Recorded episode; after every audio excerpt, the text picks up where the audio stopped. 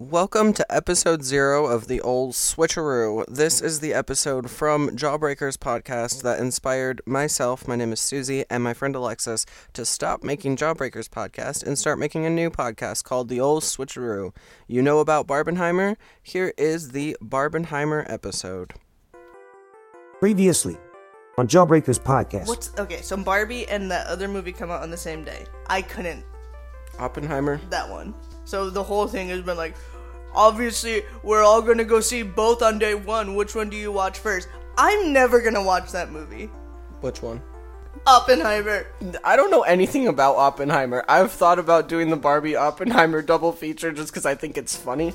Right. But I don't know shit about it. I just I know just know it's, it's like Christopher Nolan and probably that one British guy. I don't even know if he's in it. I just think I saw a picture of him. Uh, his last name, it's not Babadook.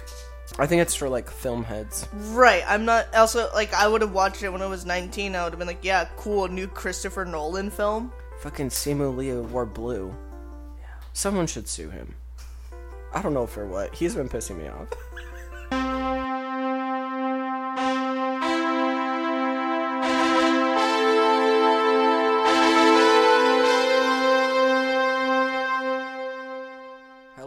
everyone. This is Suzy, and I'm here to announce the Barbenheimer episode as a result of activities done on July 21st around the nation and around the world of people going to see Barbie and Oppenheimer on their opening release day, back to back, as if they were related movies.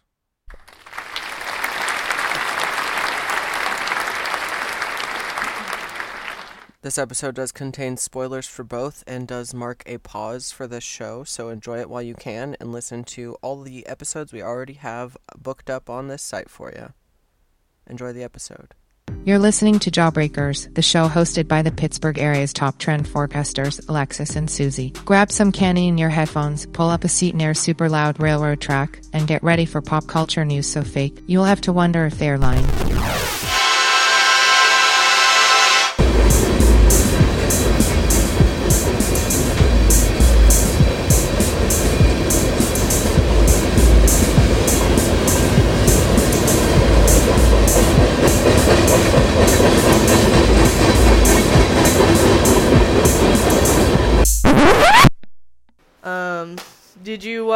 Claim to Fame?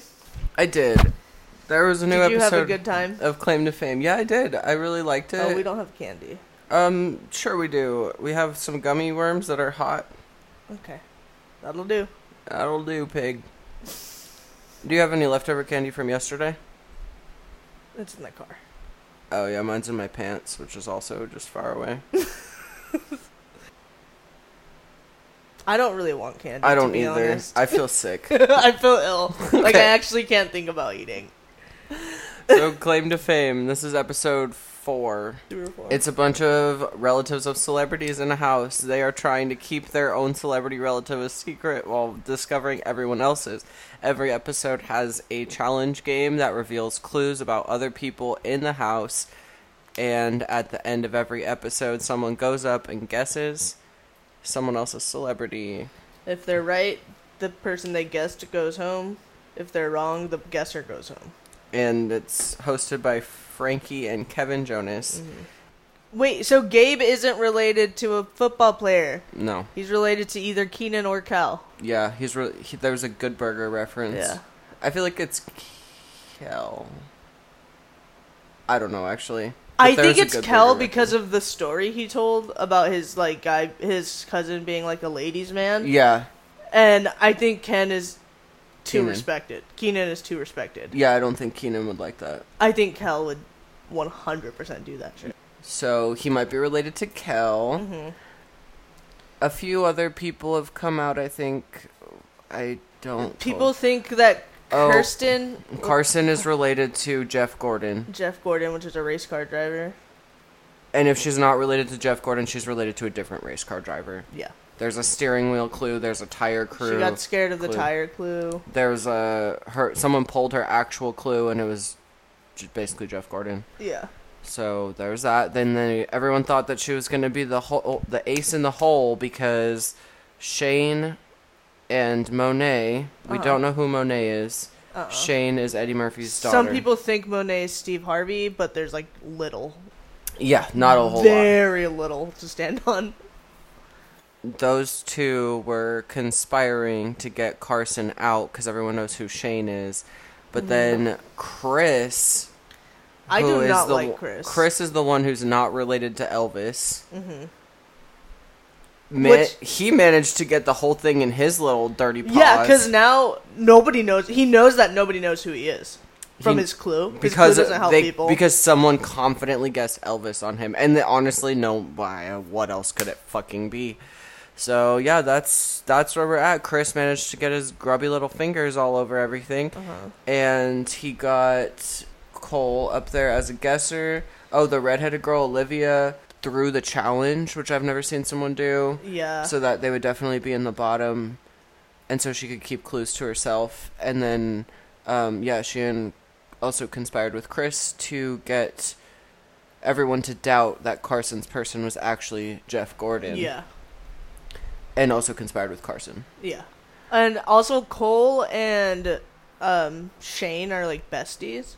So They were every- flirting. Yeah, like everyone thinks that Cole's in love with Shane, and, and will do anything yeah. she says. But then someone got in his head just enough about Jeff Gordon. He was like, "Well, I definitely know who Shane's person is," Mm-hmm. and Well, they put him up again. It was him and Hugo down to.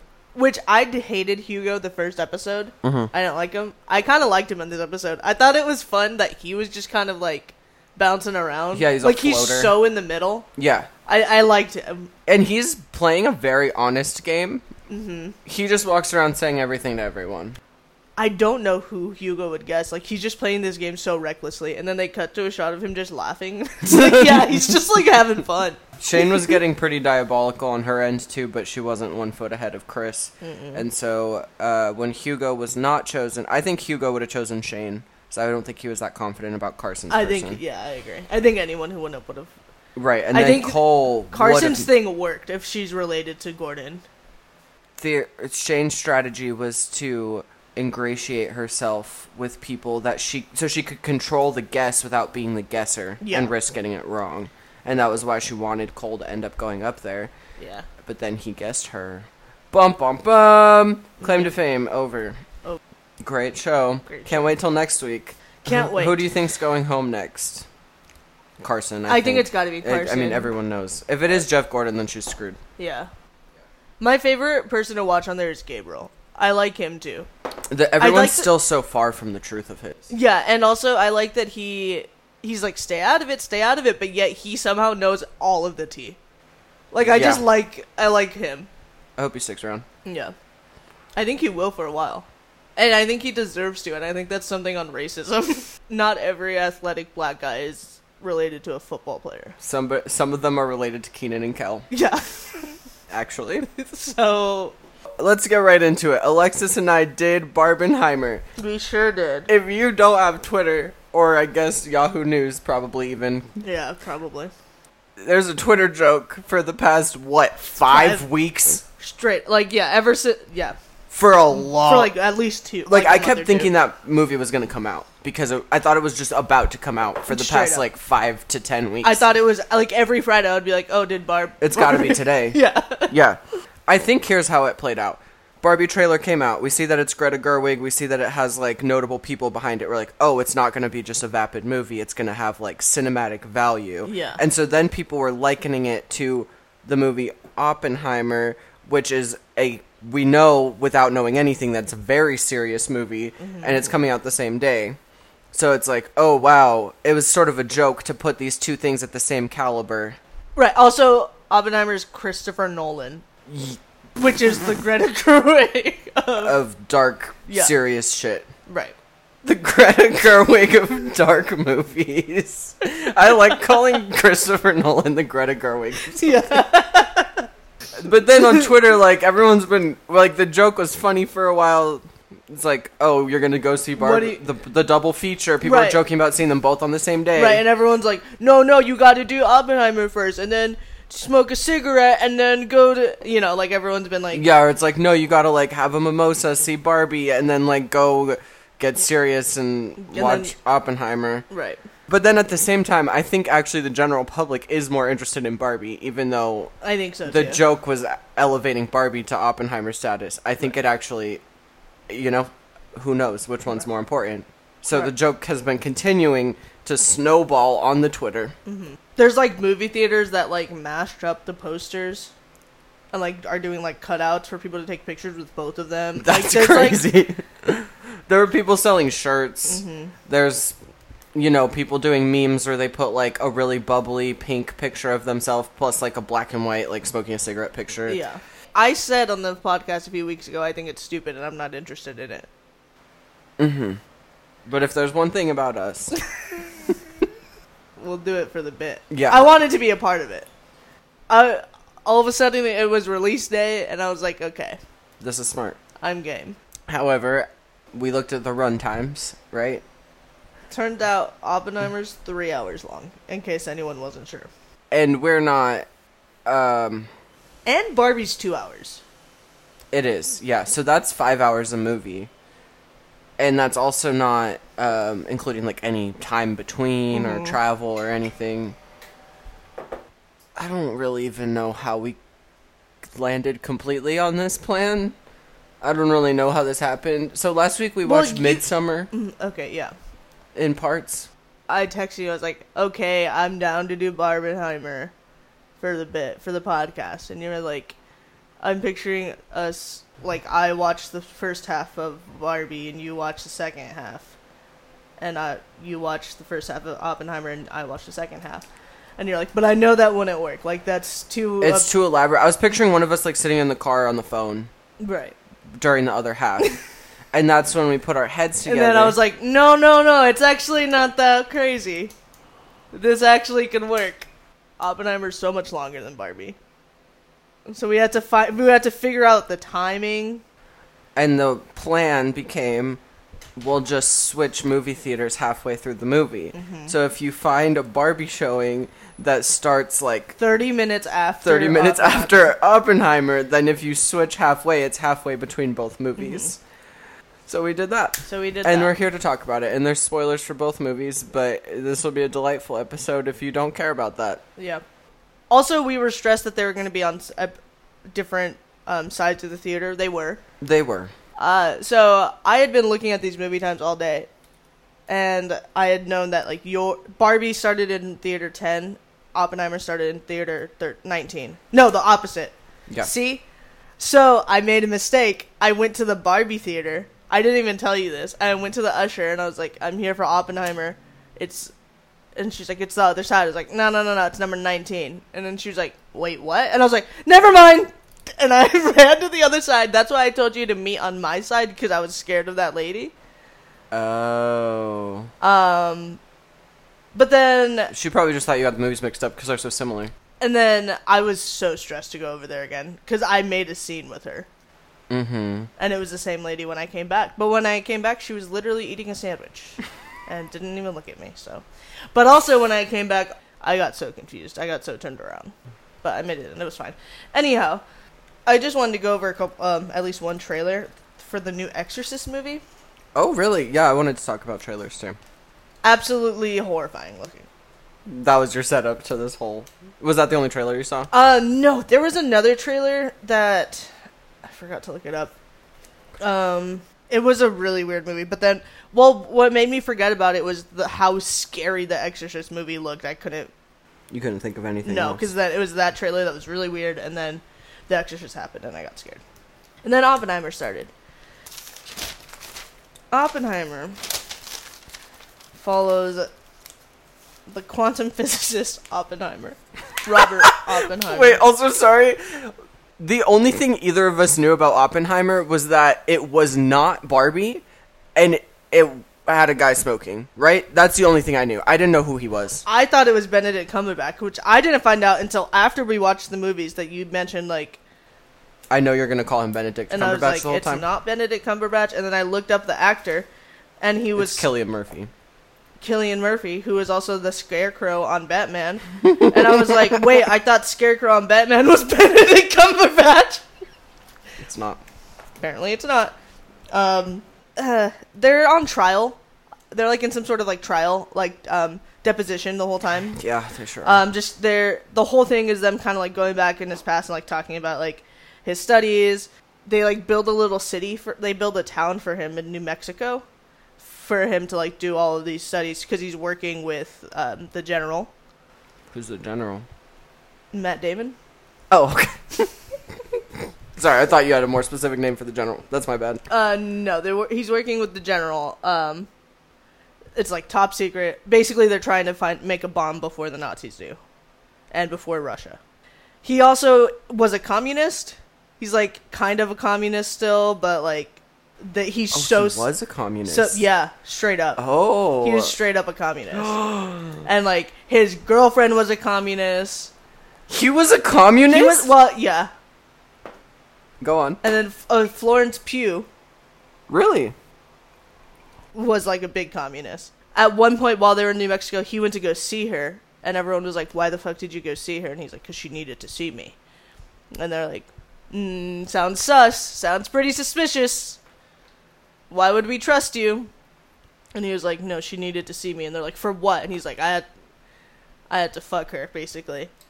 Meanwhile, Emily Blunt, his real wife, is in the room. Yeah, I was. They. I was wondering about that whole thing. That one point, he's literally like, "No, she's chill."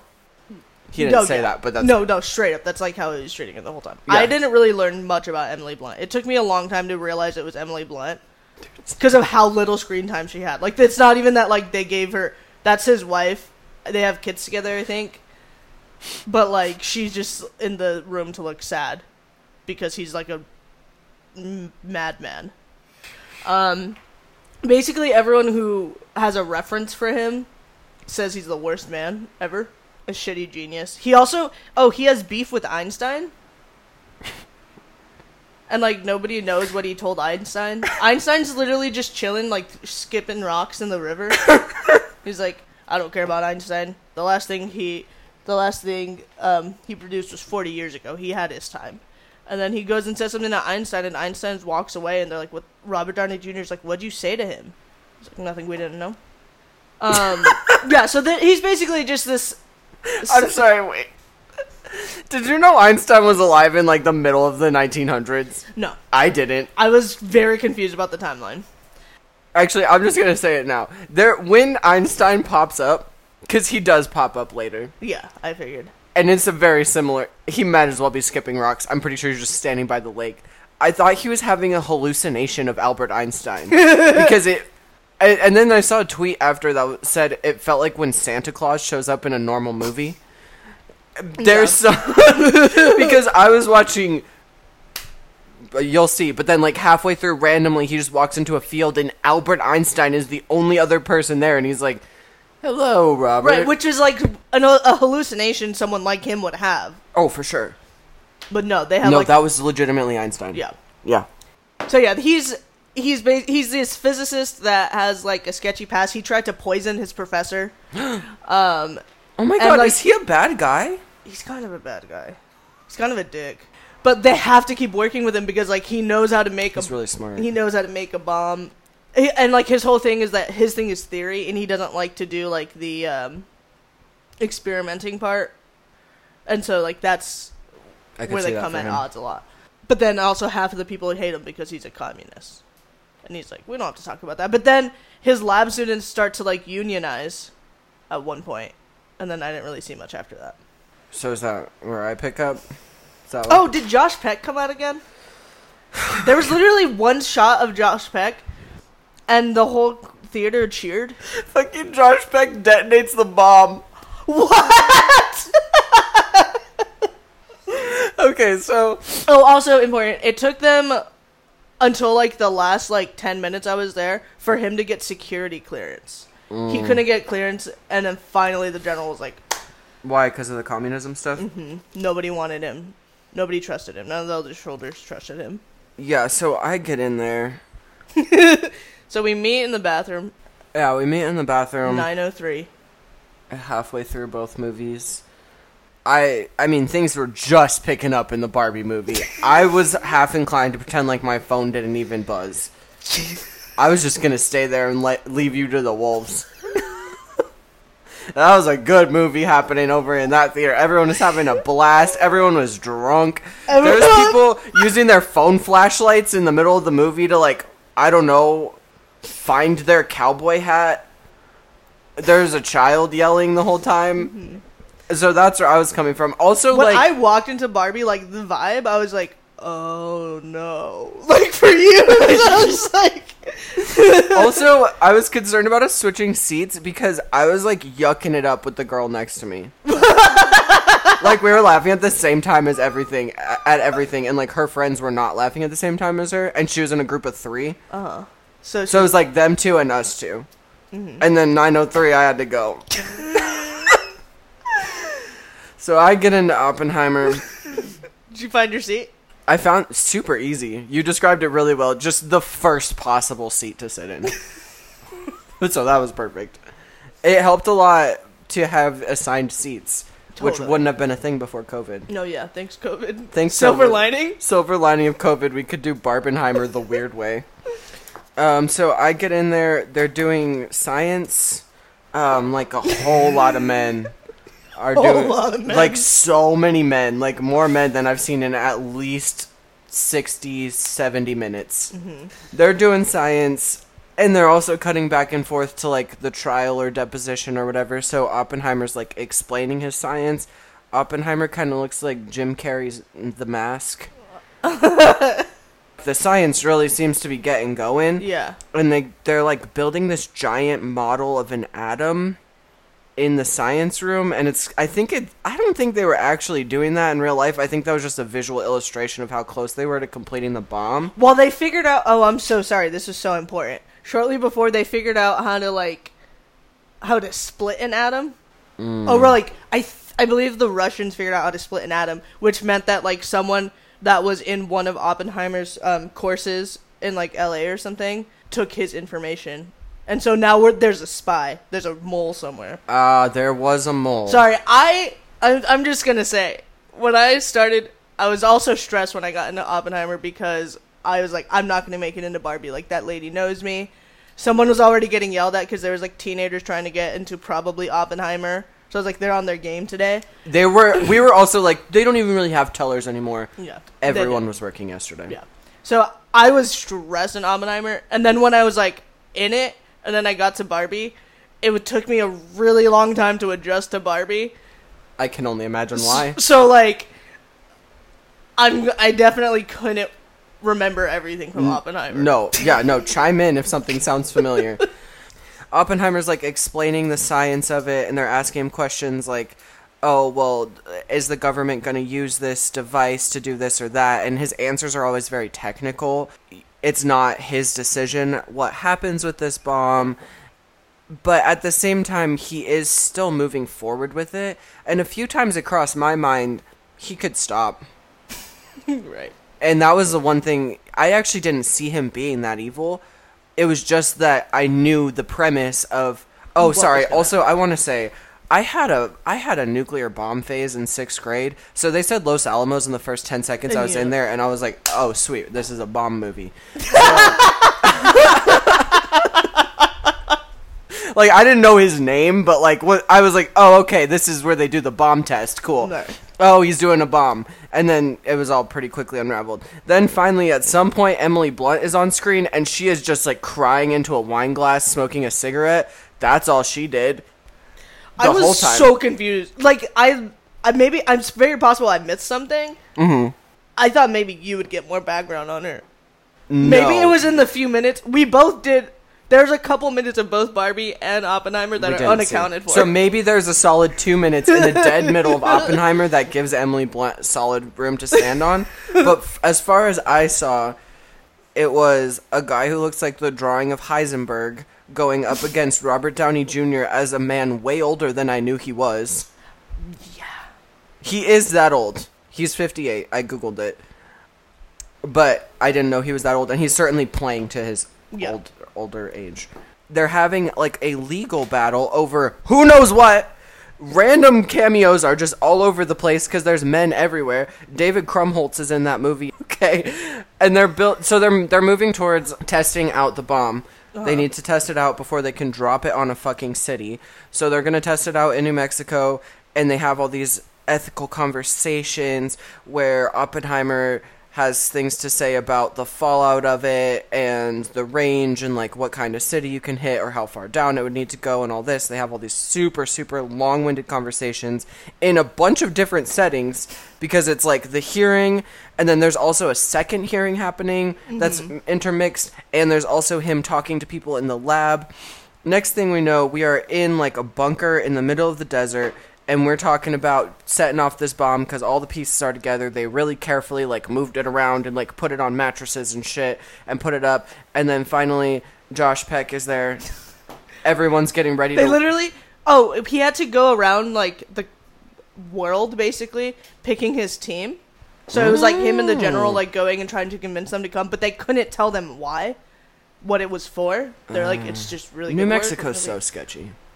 Eh, well, he chose New Mexico. He chose New Mexico because him and his brother owned a ranch in New Mexico, and he thinks that's paradise. That's funny. He got offered a position in, I believe it was in Germany. Actually, he got offered a position to like work with this like institute to like And he chose this. yeah, and he chose this. And he wanted to build a house in, or he built the town in New Mexico just because he thinks it's peaceful. Um, but he went around finding all these people, and like it shows him like trying to convince these people. Some people said no. Some people were like, there's one guy who's like, I'm not going to pass the background check. Like they're not going to let me in because he was like Dutch. And then they showed Josh Peck and him trying to convince Josh Peck, and Josh Peck was just like fucking exactly who you expect Josh Peck to be in this movie. Annoying. That's Josh Peck. But then they never showed him again, so I was confused if he actually went oh actually no, went he was on the thing. team. He was on the team. So they uh, they get it all set up. They got this whole like super patriotic shot of the bomb exploding. And Oppen, I didn't know that he didn't like doing experiments, but it was obvious that he didn't want to set it off. And he was also one thing that was coming up was that there was a non-zero chance that setting off this bomb, even in a testing situation, would set the atmosphere on fire and ruin the world. And then people are saying, "Well, Oppie, uh, if that's the case, maybe don't do it." And he says, "We gotta try that, it." that Edward guy? Is that his name? I know zero people. I know one person's name, and it's Oppenheimer. Um, there. Okay, there's like a pretty arrogant guy in the class, and like the second they like the group gets together, he's like, "Yeah, I mean this is a waste of time because uh, obviously this is gonna set the whole world on fire."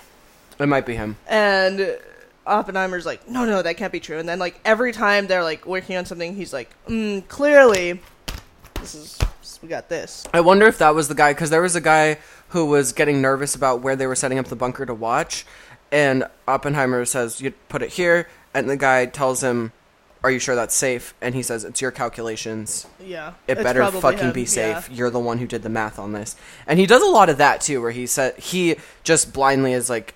Not blindly, but he relies on the numbers in a way that a lot of people aren't comfortable with with this kind of scenario. Yep, that's his whole thing. and they set off the test bomb. Oppenheimer has like a break with reality mm-hmm. when this happens, and there's just this flash. He's picturing everything bad that could happen.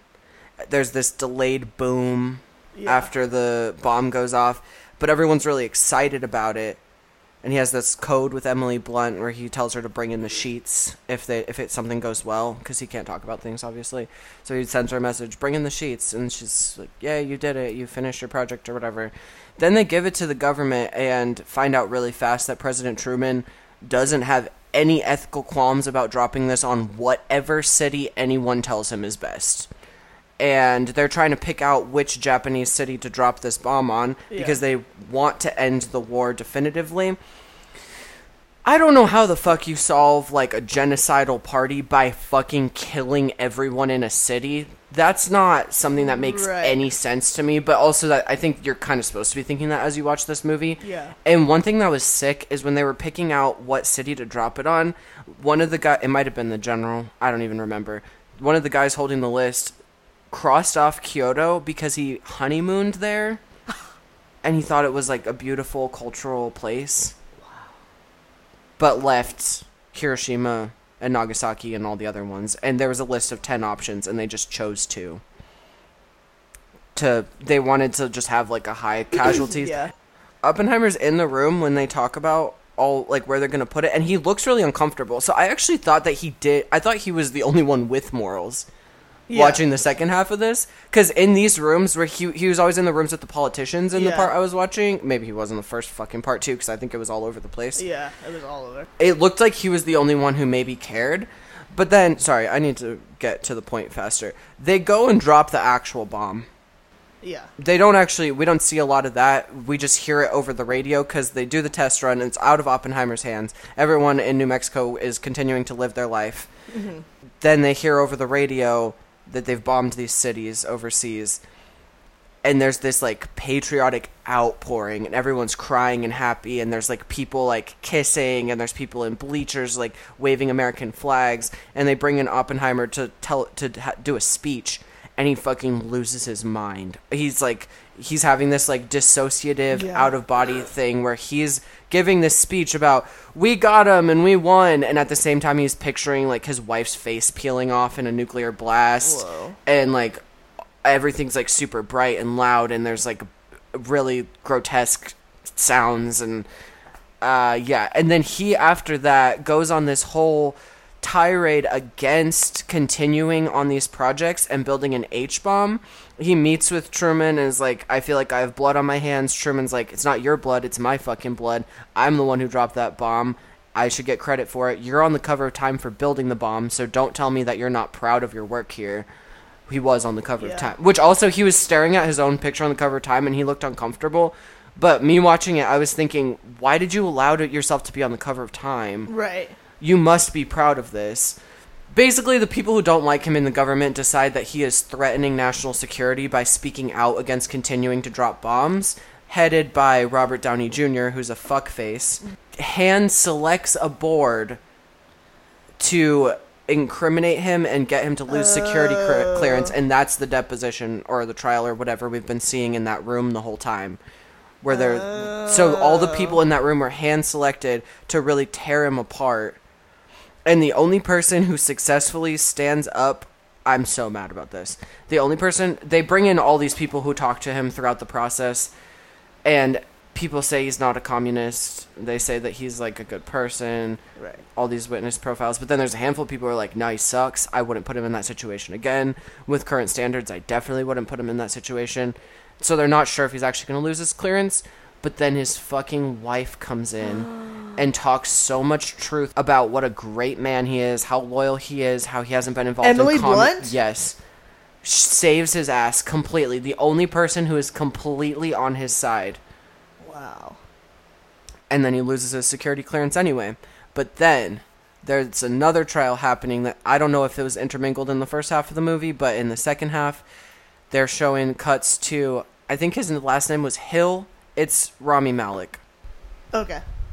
Where did you see Rami I feel like I did. So Rami, I don't remember if it was in a trial. Rami Malek. Well, he was like in a hallway when I was first introduced to him, but then in the trial room, he's basically saying Strauss, Robert Downey Jr., is behind all of the things that were against Oppenheimer. Wait, he's he's the one who. That's right. Um, Robert Downey Jr. pinned the whole thing on on Hill, and he said that Hill's the one who put all of this against Oppenheimer. Oh, and- so they're against each other. Yeah, so I think it was Matt Damon was like, "Wait, so who's like plotting all of this? Like, who hates him so much? Like, why do you hate him so much?" He's like, "Oh no, it's not me. It's Hill. Hill hates him because he's a commie." Strauss is confirmed to be probably behind everything that got Oppenheimer to lose his shit, but I actually I was having a real hard time following at this point mm-hmm. because I was spending a lot of brain energy Yeah. That I did not have prepared after the first half of Barbie. and they get old. Basically, they all agree that they're going to have to play a role for the rest of their lives because they did something that was really bad. Yeah. And it, it was historical and they everyone's going to remember it and they can try to remember it in whatever way they want, but at the end of the day I don't know. They show him they show everyone old they show that Emily Blunt is mad at people who spoke out against Oppenheimer for the rest of her life. She stays with him forever. Is Florence Pugh in your half at all? No. They killed her off. No. Mm, uh, I think he had multiple girlfriends. But Florence Pugh was like the biggest. Well, it's because she was straight up a communist. So like she was like the biggest. He definitely like they call him a womanizer, and like you always see him like with women. But like she was like the main one. That's so funny that they stopped. The last time I s- She might have been like there could and have like been a background scene. yeah, or Oh, like maybe well, she 'cause even waved at him or something. she- and he I would like didn't go notice. to parties and stuff. Oh, Um, there are no parties in the second half. Oh, really? Oh, yeah. Like she was always at the parties and stuff. Yeah. The, so they kind of were showing him like hallucinating and like losing it a little bit throughout the whole movie. Like in the beginning, it was always just like kind of flashes of a bomb and stuff like that. It kind of was progressing more and more of like how bad his hallucinations were. And like one of the last ones before I left was when he was talking about going to go see Florence Pugh. I think her name was Jean. He, was like, because she needed to see me, and then all of a sudden you're in the deposition room and he's like butt naked Oh damn. and he's just like sitting there explaining like because she loved me and all this stuff and then the sh- there's a shot of like emily blunt and then like florence pugh like just in his lap and they're just in the deposition room and he's just like picturing her and they're like continuing to ask all these questions and then they all leave and then emily blunt's like Ugh. she's like crying and he goes i told you all of this already and she's like yeah but now everybody know now it's on paper Dude, I can't even I'm trying to remember like the final thing that it leaves us on. it's a lot to I really like can't even get to the end in my head again. I remember like it cut to the final like credits and I was like, "Oh my god, it's over." So that was that. Do you want to hear about Barbie? Yeah, tell me about the beginning of Barbie. Are you curious about how it ended? I am. Okay, so Barbie Jesus Christ. I don't even know how to switch gears like that. Okay. it was like if you ever like want to rush and like to really like you need like a good brain teaser, do something like that. Plus the added Wait, thrill also, of like how did you? in. Okay, so we bought our tickets online. How did you get ticket stubs? Did you go up to the actual like ticket booth and be like, "I have these"? Uh no, there's like a kiosk at the front. Uh, I just went straight to the movie. Oh, nice. They scanned it. It says to just go straight to the movie, but you can also type in your confirmation number at the kiosk and it'll print a stub. Yeah. Yeah, so switching movies, there was a 15 year old boy working the booth where I was going in on your side, Yeah. and uh, to go into Oppenheimer, and he did not. When I walked out, he was sitting He was avoiding eye contact with everyone moving past him, so I just walked straight past him. Yeah. Yeah. The, when I walked out of Oppenheimer, um, he was like sitting on the floor, like five feet away from the stand, eating a piece of pizza. Uh huh, that's pretty much. He was like standing with like an empty plate, Yep. and he also was looking at me until I looked at him, and he looked away. Yeah. and then when I went up, the lady who I had already had a confrontation with was eating a sandwich at the booth, and I just flashed the stubs, and she was like. And then I got I got scared because the Barbie was so much further in the thing. Okay, so Barbie, uh, I saw some great trailers. I saw the Wonka trailer. Sorry you didn't see it. Oh, I didn't get a Wonka trailer. the Teenage Mutant Ninja Turtle trailer. That's Seth Rogen. Mm, didn't get that. It has Always- Post Malone in it. I found out from the trailer. I'm so excited for that movie. Seth Rogen really is hyping it up. Uh, there's a Trolls trailer, which made me sick. That's upsetting. Trolls is so Republican. Wow, you coded. got that, and I got The Exorcist. yeah. Okay.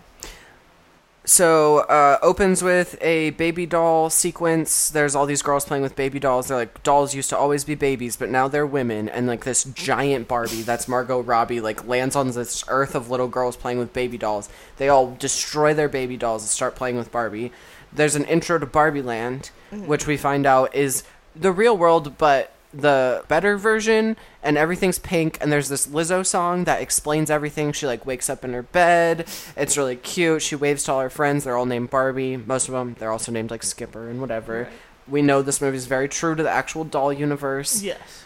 so cute and it explains all of the like rules of the world so like it's barbie like brushes her hair but she just like moves the comb outside of her hair she gets breakfast and it's a waffle on a plate that she pretends to cut pretends to drink out of a cup and just like puts a cup over her head Right. stuff like that instead of using the stairs they she just like magically floats down from the top of the dream house onto the ground all this like super fun stuff Yeah.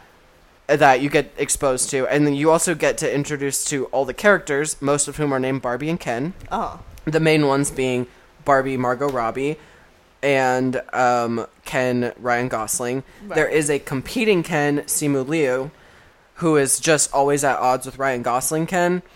And there's also Alan, who is the is such a necessary comedic balance One- to yeah. like I could not believe how necessary he was. Yeah. Because I think every other Ken in the movie is named Ken. I think so. All the Kens would be like playing volleyball and then saying super gay shit to each other and Alan's over there like, uh guy like it's so good. My Alan's Michael Cera. Right.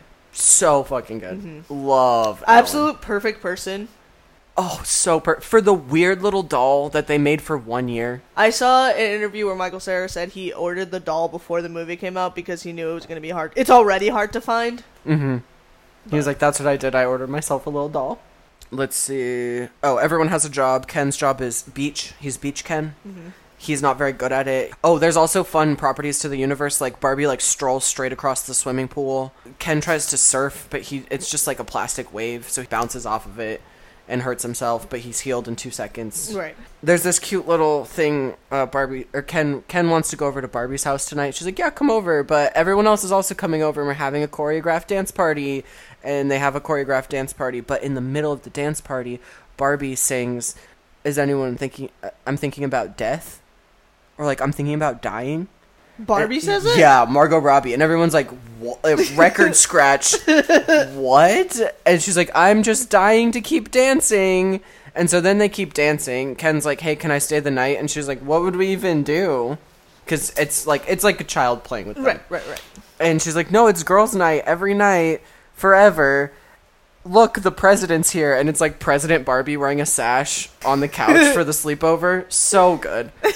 The next morning, though, the thoughts of death are getting worse, and they do the whole Lizzo song again with these little bits of like, and I'm dreading life, or whatever. and Barbie's feet go flat. Uh. So she goes to step out. Oh, another thing, when she steps into the shower, she's like, the water's so cold. There's no water. it's just the sound of water. but her feet go flat. And all the other Barbies and Kens and Skipper and everybody's like, oh my god, that's so bad. When something bad like this happens, you have to go visit Weird Barbie. Did you get to see Weird Barbie? I did get to see Weird Barbie. Weird Barbie is Kate McKinnon. Um, and she's like a Barbie that got her hair cut and drawn all over in the real world. And she just like lives on top of a hill now. Right. So she goes to see Weird Barbie. Weird Barbie is like, "Oh my god, you're getting cellulite and your feet are flat because there's some sort of rip in the space-time Barbie continuum where the little girl who owns your doll is uh, depressed, basically."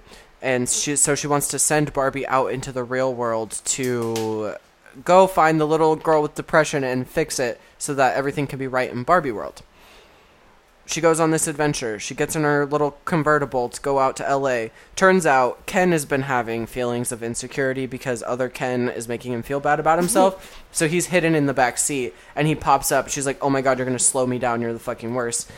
And he's like, "Too bad, I'm already here." So she takes him with her to LA, but she didn't want to. So she's just there to make the kid feel better? Mm-hmm. Also, anyone listening to this podcast can tell I was paying a lot more attention for Barbie. So, also, Kate, Kate McKinnon makes her choose between a Birkenstock and a high heel. Also, when her feet go flat, she says, Wow, I would never wear these high heels if my feet weren't naturally shaped like this. uh, yeah, so they send her out explicitly. There's a banner saying so that she can cure her cellulite. They arrive in Los Angeles. They they're dressed like freaks. Everyone in LA is like, "What the fuck?" They're just like on Santa Monica Beach, and Dressed all these like- guys are catcalling her. Ken is feeling very empowered. On the other hand, he's Oh, looking okay. around and everything's male dominated. They go up to a construction site because they're expecting to find a bunch of strong women who can help them find what they need to find, and instead it's a bunch of guys who are like, "Yeah, babe." And they like get really nasty with Barbie, and Ken's like, "Hey, this is cool."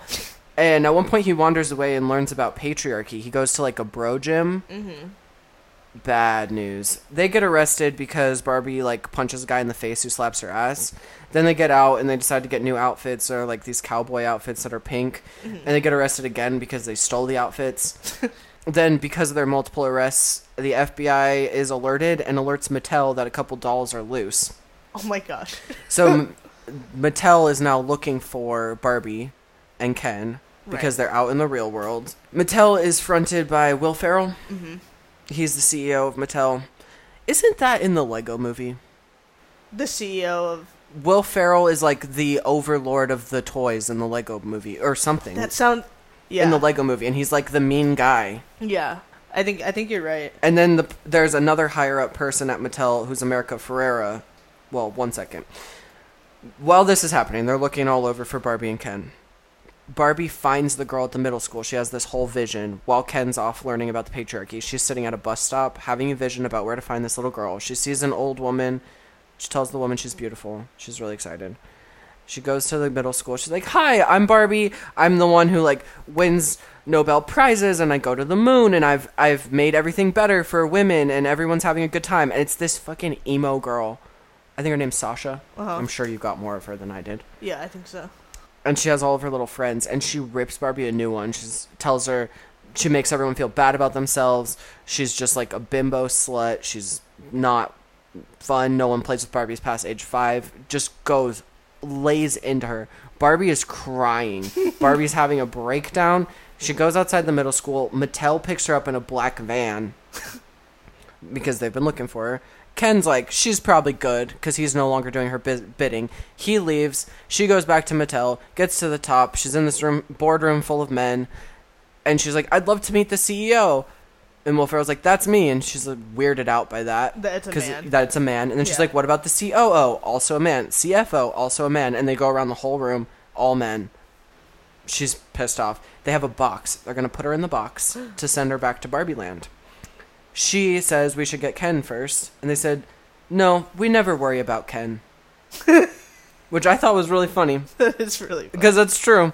Like that's the pay, that's the trade off of like Barbie is the titular character because ten, Ken has the freedom to go do whatever he wants Right. without people watching. That's sexism. right. And then yeah, so she's in the Mattel office. Turns out um, we find out from America Ferrera showing up to the school right when Barbie's getting picked up that the little girl that's been playing with Barbie is her daughter. Um, the last thing I saw was Barbie trying to escape the Mattel building, and she ends up in a hallucination with a grandma in a room. And I doubt you even got to see that scene. I don't think we'll ever know what happened. No.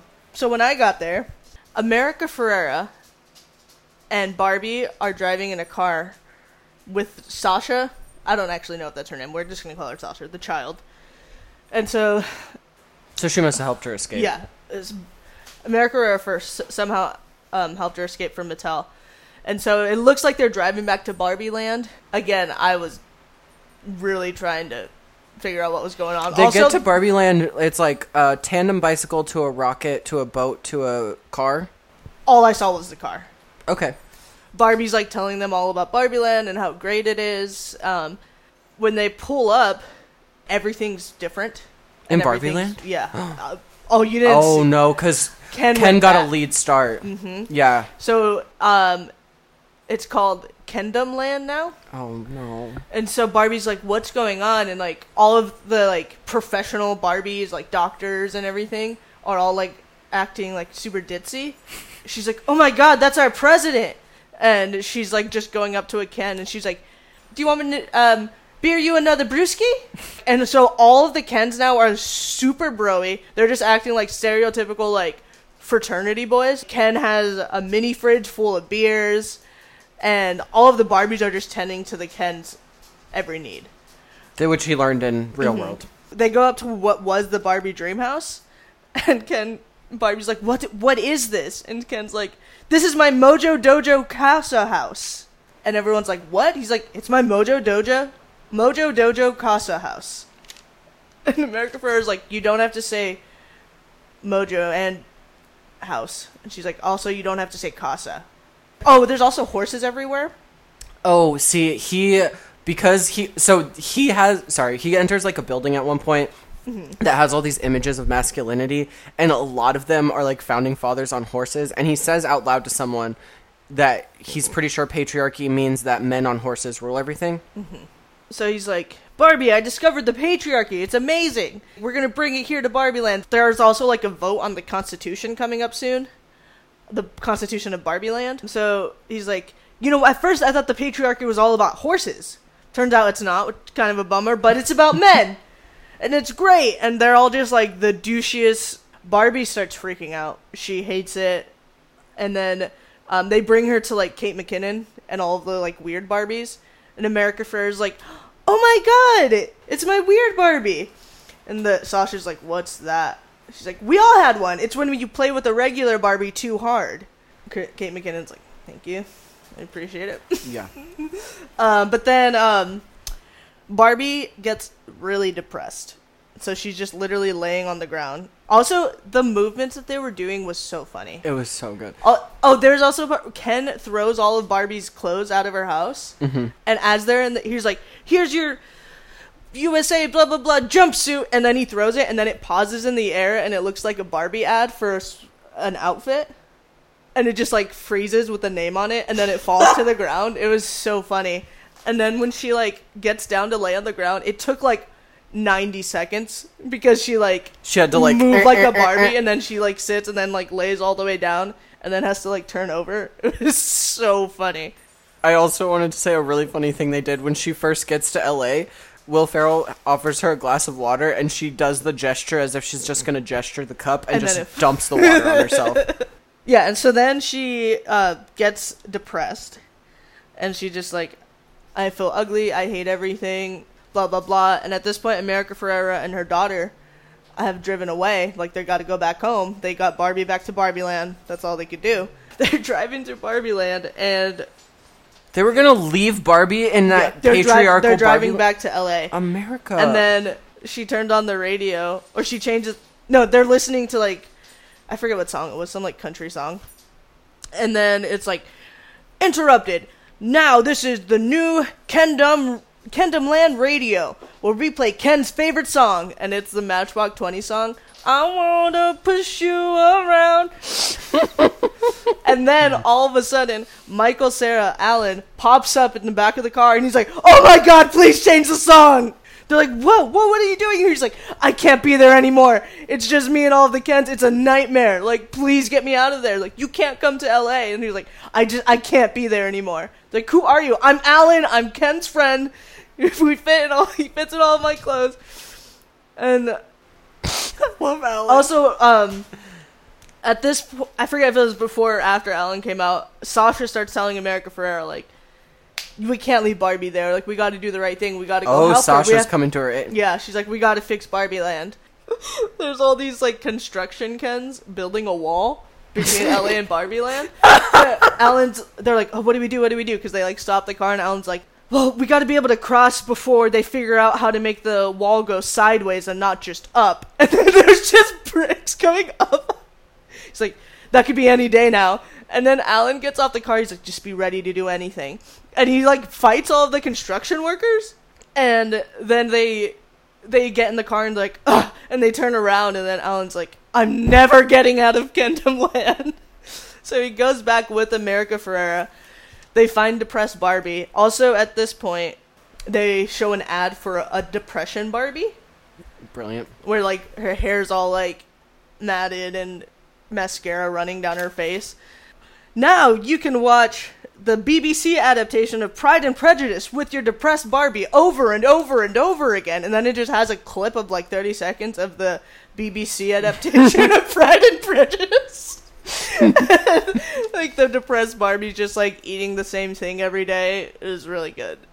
Relatable. So America Ferrera gets to Barbie, and she gives her this whole speech because Barbie's like, "I'm not pretty enough. I'm not good enough. I can never make it in the real world. Like, what's the point?"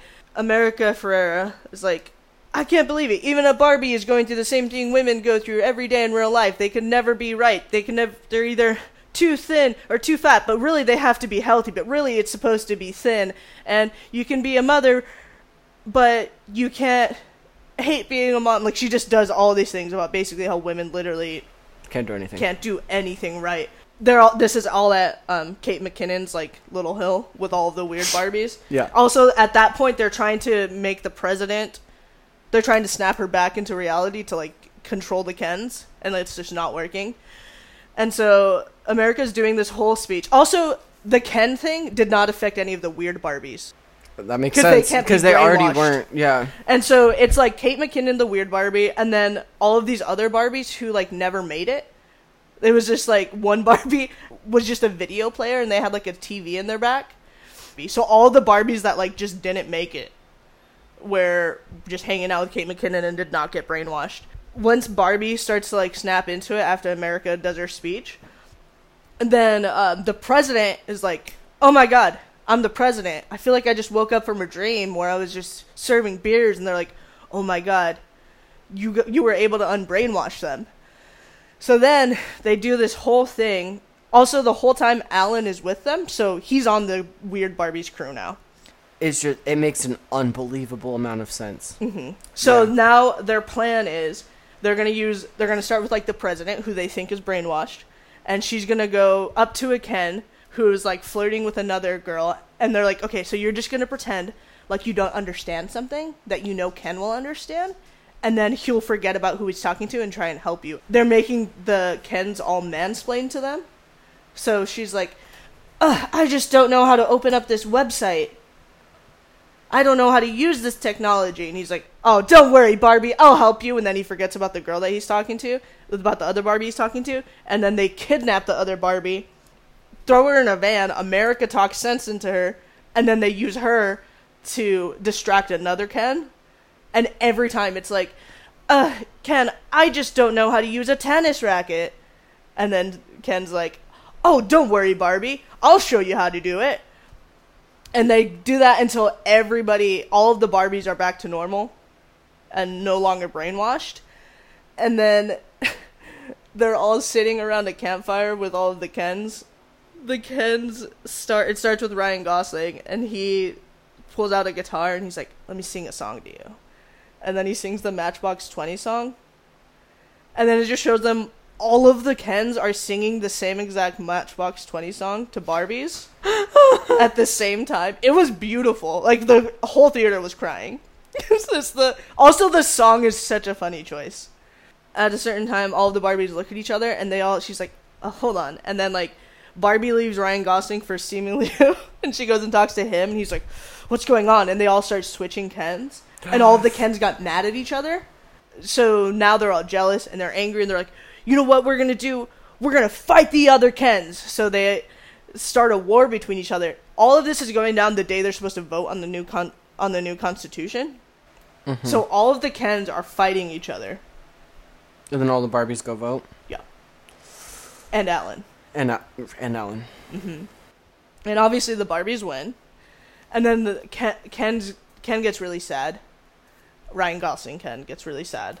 And then Barbie's like, "Let me just go talk to him, Margot Robbie." And then she's like, "You know, once I found out the patriarchy wasn't even about horses, I wasn't even that interested. It's not even about that." she gives Ken a speech about like, "Ken, you should just be you. Like, just be yourself. You don't have to be whatever you think Ken should be." Or he's like, "But Beach, like, no, you're not Beach. You're just Ken. You're you." And then he goes up and tells all the other Kens, he's like, I could just be me! And it's like, really, everybody's, it's all just about being themselves. He was really stressed about that in the real world because he was looking for a job. In the real world, mm-hmm. he went to like a corporate building, And he couldn't just get a job. right? And he was like, "But I'm a man." Right. and they told him no. And then he went to the beach, tried to get a job doing beach, and the lifeguard told him no because they have enough lifeguards. And he tells him, "I can't lifeguard anyway. I'm just looking for a job doing beach." That didn't play out. Um, also, at uh, this point, Will Ferrell's back in Barbie Land. Oh wow! Oh, wait, also, every time the Kens move before they, like, came to realization, they gallop. I love that. Uh, but then Will Ferrell does the whole, like, going by roller skate, and then do, they did the whole thing while Will Ferrell is bringing the entire, like, Mattel company. So they get to Barbie Land, and America Ferrera's like, that's my boss. I was confused. I couldn't figure out exactly what America Ferrera's role was. Yeah, she works at Mattel and she's Sasha's mom. Um, let's see. Where's Sasha at? Is she good? Sasha's with America the whole time, and like she's she's helping them kidnap all the Barbies and unbrainwash them. And then America's like, I have an idea. Let's make an ordinary Barbie. She could be a mom or not a mom. She doesn't have to be a mom if she doesn't want, but she makes mistakes. Blah blah blah blah blah. And um, you know, she just does another speech like that. And Will Ferrell's like, No, that's a terrible idea. And then one of the other guys is like, That's gonna make a lot of money. And then he's like, All right, let's do it. And then Sasha's like, no wait, what about Barbie? And America's like, you hate Barbie. Yeah, Like, she did. No, what she gets to have a happy ending too. Like, what are we gonna do? And then the president's also like, it's not gonna be the same Barbie land it was before. Like, we're all gonna be equals. We're all gonna work together. We're all gonna be ourselves. And so everybody's excited, but like Sasha's like, Barbie doesn't get to do what Barbie wants to be. And then, um, oh, there was also this part where Barbie was crying, and America was like, I mean, I just don't feel that bad because this is just part of being a human. And then Margot's like, but I can't even be a pretty enough woman. And then it like breaks the fourth wall, and it's like, no, note from the editors of this movie: if you want to pull off this scene, you can't cast Margot Robbie. Will Ferrell arranges so that Barbie can meet the creator of Mart of Mattel, Oh wow. which is Ruth something, who is played by Carla from Cheers, which is Rhea Perlman, which I loved, obviously. Yeah, amazing. And Will's like, "Oh yeah, Ruth has a has an apartment right upstairs. Ruth's ghost has an apartment right upstairs from Barbie Land in case she ever needs to come down." And so um, Barbie tells Ruth she wants to be a real person, and Ruth is like, "I don't think you get it. Like it's not easy. It's also a real person has an ending, and a Barbie doesn't." And she's like, "I know." She goes, "I need you to understand." Well, because what's she saw that old lady at the be- on the mm-hmm. bench at the towards the beginning. Yeah. And so she's like, there's a lot of changes. Humans go through huge changes. Are you sure you want to do that? She's like, I'm sure, I'm sure. And so then they shake hands, and Ruth gives this. It shows like a video montage of like human beings. It's just random like women laughing and having dinners with people and like bowling and like at parties. A whole like lifetime of memories, which I s- saw an interview that Greta asked all of the cast and crew to send in videos for that. Oh, that's so cute. and I saw it was so cute. And then the whole theater was crying because they just gave a lifetime of memories to Barbie. And then she's in the human world. She's in the car with America, Sasha, and I'm assuming like Sasha's dad or stepdad, who's like trying to speak Spanish. It was very confusing. And then he says "si se puede," and then they're like, "That's a political term. That's appropriation. Stop." I didn't understand. Uh, but then they're driving Barbie through LA, and they're like, "All right, good luck." And then she gets in, and they're like, "What's your name?" And then she gives her name, zooms in on her face, and she's like, "Yep, I'm here to see a gynecologist." And then the oh movie ended. no. oh no. Yeah, because they didn't have genitals before. That was the last line of the movie. That's so funny. Do you wish you had seen the first half? Yes, but mm, you know, at first I was like, I kind of really want to watch all of Barbie. I wouldn't have wanted to watch the first half and then watch the first half of Oppenheimer and then watch the second half of Barbie. Are you interested in the first half of the movie? Possibly, Are you interested in the second half of Oppenheimer? kind of. Like I feel like I got the gist of Barbie. Like I think I got the I think it was harder to relay Oppenheimer because there's so much of it that we didn't understand. Neither of us understood the value of what we were seeing.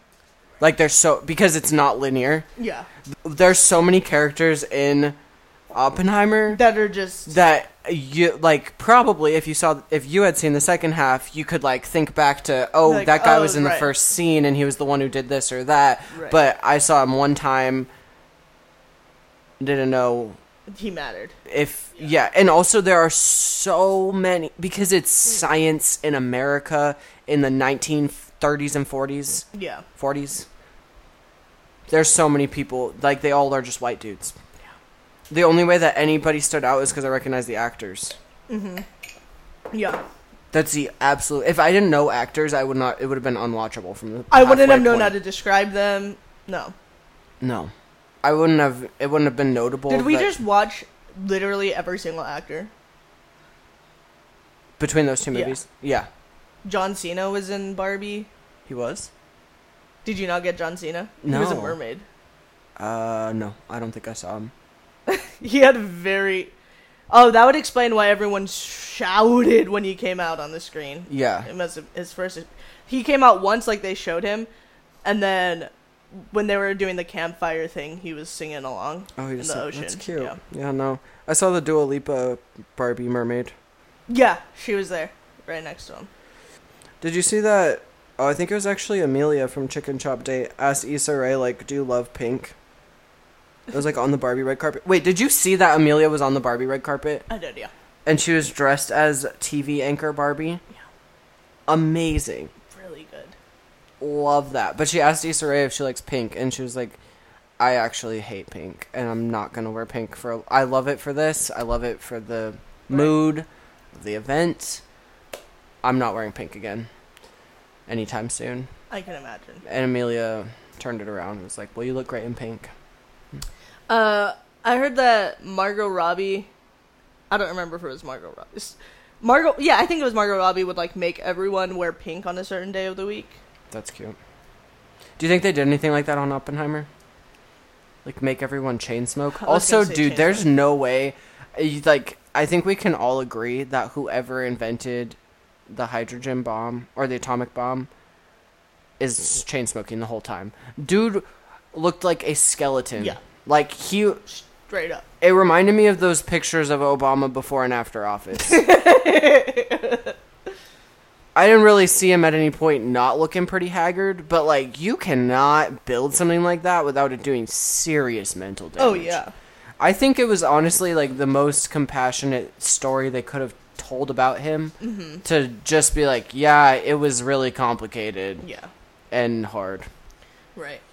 That's crazy too that your side didn't even see that like he was just kind of a dick. No, and when there were people coming in and saying he wasn't a communist, and his wife passionately said he was never a communist, he didn't have anything to do with communism. She was able to explain away contributions he made to the Spanish Civil War mm-hmm. that went through communist channels, and she also explained away her own affiliation with communism and said she hasn't thought about it in 16, 18 years and all this. And I really thought that they were just blindly accusing him of communism so he'd lose his security clearance. Oh. Because I didn't see anything else about it. I really no, he would literally go to like the communist parties. So that's where he met Florence Pugh. wow. Mm-hmm. Yeah, no, I didn't. I really thought that his wife. I believed everything his wife said. Because why shouldn't I? Why she had no reason to lie Yeah. for him. I didn't know she was lying. I thought she was like, oh, but at the end of the day, he's a really good guy. That's Yeah. why I'm staying with him. So what was she lying for then? She just loves him. I She's just a so. dutiful wife or I think whatever. so. That's I mean, I guess at the time- crazy. I was really glad that I wasn't the only one that was so struck by Albert Einstein. The entire theater laughed. No, the first time he came out, everyone. It's like a jump everyone, scare. Everyone went and then and then giggled. The person who called him Santa Claus online nailed it. No, yeah. We it's he's you can't just put Albert Einstein in there, man. He's Was like a the- cartoon Was character. there? Okay, so you were at Oppenheimer sitting around a bunch of college kids. Sure, I was. Yeah, Like that, all the three people next to you and the row behind were all together. I don't know if you noticed that. I did not. I was trying really hard not to engage with them. Um, because they kept like turning around to each other. But when Albert came out the first time, the guy behind was like, he peeked up towards the other girl and he's like, "That's Albert Einstein." Did you see people dressed for Barbie in the Oppenheimer movie? No, I saw a couple. that's funny. And then in the oh. lobby afterwards, Barbie everywhere. Also, like, there's like a little like shopping center nearby. I went and I was just like hanging out by there, and like, it was crazy, man. And they were there's got to be an overlap here. I have no doubt. Outside of the Taylor Swift show that happened in Pittsburgh, every vendor was selling pink cowboy hats. Every- So everybody in Pittsburgh who Already went- has. already owns a pink cowboy hat for one reason or another. It's the summer of pink cowboy hats. Mm-hmm. yeah, Even Oppenheimer, yeah, yeah, Josh Peck detonated the test bomb. I can't believe that he was, did that. That was that was the two big things I wanted to tell you was that Josh Peck pushed the button, and that Albert Einstein was in it. I was really hoping you didn't see Albert Einstein. it was such a jump scare for me. I do wish I had seen the second half of Barbie. I'm not gonna prioritize seeing it, but like if someone asked me to see this movie, I'd say yes. Yeah, that's where I'm at. Oppenheimer's cool. I but the thing about Oppenheimer about watching the end is there's no fucking way I could sit through the whole movie. I would. I also seeing the first half, I couldn't watch the first half again. I was thinking when it was wrapping up because I was starting to get like a little bit antsy, and I didn't even watch the first half. Right. I was thinking about how if I had come, if I'd come to the movie theater after dark and watched only Oppenheimer, I would have been like shaking by the end of it. Like I don't want to sit there for three hours No. in a movie theater. Fuck no. I can watch a three-hour movie at home Right. where I can press pause and go to the gym and come back, Right. but I or like cannot just have it playing there. while you're washing dishes or something. Unlikely that I can sit through Oppenheimer. Right. Wow. So fuck Mary Kill. Okay. That is fucked up. I mean, the obvious, the obvious two are Barbie and Oppenheimer. Mm-hmm, is anyone in both movies? That's what I was wondering. There's just so many people in both of those, like all of the stars in all of those movies. I need you to see the clip of Ryan Gosling singing that song. Also, there's a part where like Ryan Gosling sings a whole song with all of the Kens. That's like I'm Ken. It was cute, but the Matchbox Twenty was just. That's really good. I don't remember the last time I was in a movie where there were just so much hooting and hollering and Well, everyone was drunk. You should have seen everyone figuring out their seats in the first 15 minutes of the movie because people chose to not sit in their assigned seats and that showing was sold out. yeah. And people were come a lot of people came in late and tried to sit in an assigned seat that was already sitting in. Mm-hmm. And people I watched like four different groups shuff, shuffle around in front of me and I was in the third row. so I have no idea what was happening in the rest of the theater. yeah. but everybody was tripping all over each other. And also that meant that I got to look everyone in the room, everyone directly around me, I look directly in the face at some point. Which makes it funnier that that lights come up at the end of the movie and it's a different person. Yeah. I like to think at least one person noticed and just wondered. The girl, the girl next to me at Barbie, like kind of looked at me, but then like something interesting happened on screen, and she like. I think she was crying. yeah, she was I don't know what the Oppenheimer people thought. With the Oppenheimer, so I walked in. It was still like the trailers and all that, but I was looking for my assigned seat, and I was like, "Is this the E?" And they're like, "Yeah, that seat's open." And I was like, That's not what I'm asking you. "Okay, I guess I'll just sit here." And there was like open seats in the front, but I specifically There were chose that seat in case like it filled up, so that way it would be an easy find. Mm-hmm. And it was. All right. Um Okay, fuck Mary Kill. Barbie, Oppenheimer, Will Ferrell. Okay. Um, Just because we did that all Will Ferrell one a few weeks ago. On the dinner uh, dinner in America episode. Uh, I think I'm gonna marry Barbie. She just seems like the most well-rounded person out of that group. Uh, probably the most stable. Yeah, Oddly enough, you know. yeah, she's reliable. I'm not marrying Oppenheimer. No shot. I'm also scared to fuck Oppenheimer. a also, bit same. I was scared of the Scarecrow and Batman as a child. It gave me nightmares. See, I don't have that context. So that's why I'd never watch a Benedict Cumberbatch movie. he was Scarecrow. You cannot tell me those are not the same person. That is crazy. Cillian Murphy looks a little more like a Madame Tussaud figurine Oh, well, than Benedict Cumberbatch. Hmm. so was Benedict Cumberbatch the one in Doctor Strange or Doctor Who? Doctor Strange, the Marvel movie. I don't. You're the w- wrong person to ask this question. Do I know? I'm gonna marry Barbie as well because she's got like a house and a car and stuff. Yeah. Like a lot of cars hmm and houses and friends. I don't want to fuck Will Ferrell. I'm fucking Oppenheimer. I think so. Sorry, too. yeah. I love Will Ferrell. I just don't want to do this. No, that's know? cool. Yeah, no, you're good. You I'd rather. just- I'd rather fuck Oppenheimer. it's interesting. We know he can. He'll just give you a cigarette afterwards, maybe. Yeah, no, I think he would. Yeah. He's not a monster. No. Yeah. Or like, I don't know if he would like offer you a cigarette, but if you took one, Yeah. it wouldn't would be a just problem. like, yeah. okay. We oh, made- there was also this thing where he kept. I can't believe you had no Florence Pugh. There was like this whole thing where she yelled at him because he kept giving her flowers. I just double checked on IMDb to see she's like way low down on the list. She was so important in the first half. God, there's so few women in this movie. I mean, maybe I did for a second. Yeah. I Again, mean, I'm like sure- I wasn't. I couldn't tell. There was. But there was no like there. huge like flashback with her or anything like that. No. Like, I guess it makes her. sense that like the last I saw of her was like the last they were doing. Like they kind of closed off her story with. Again, I do. saw. she might have been the Yeah, mistress yeah. I saw, but I could not pay attention to the mistress. that was not the part of his life we were in anymore. Right. We were in bomb. Yeah, I didn't see much. I didn't get that much. bomb. Yeah, I don't think he was thinking that much was more about bomb her talk after. and math. That sounds fun. Yep. And then straight into Barbie. All right. Alright, well, yeah.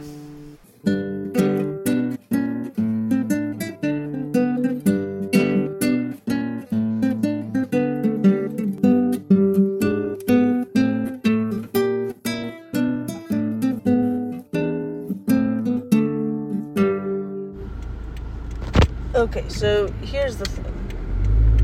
I have not been able to stop thinking about Barbenheimer for the last 24 hours, and I've tried, and I just can't. I think we made a horrible mistake doing this. I don't think this is good for people. Um, anyhow, with that being said, I think I think we need a break from the podcast because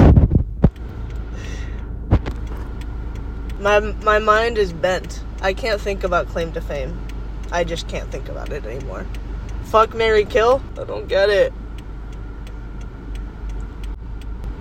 I think it's break time.